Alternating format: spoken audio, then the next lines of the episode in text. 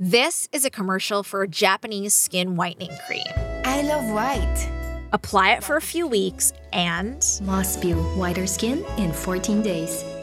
And there's a lot more where that came from. The skin lightening industry is big business, like $9 billion big. That's why Glossy is proud to present Unfair, a podcast about this global segment of the beauty industry found in countries like India, the Philippines, and even here in the US.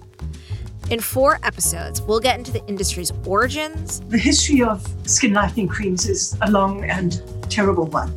It started off with the use of mercury, and mercury probably has been used for hundreds of years. How it's regulated. It's difficult, for example, in California. Uh, to limit what comes in from China or what's coming in from Mexico. And its future. What would local brands do if the multinationals pull down. You know, there's obviously a business opportunity. Subscribe to the Glossy Beauty Podcast now on Apple Podcasts or wherever you get your podcasts. And listen to our first episode on Thursday, September 17th.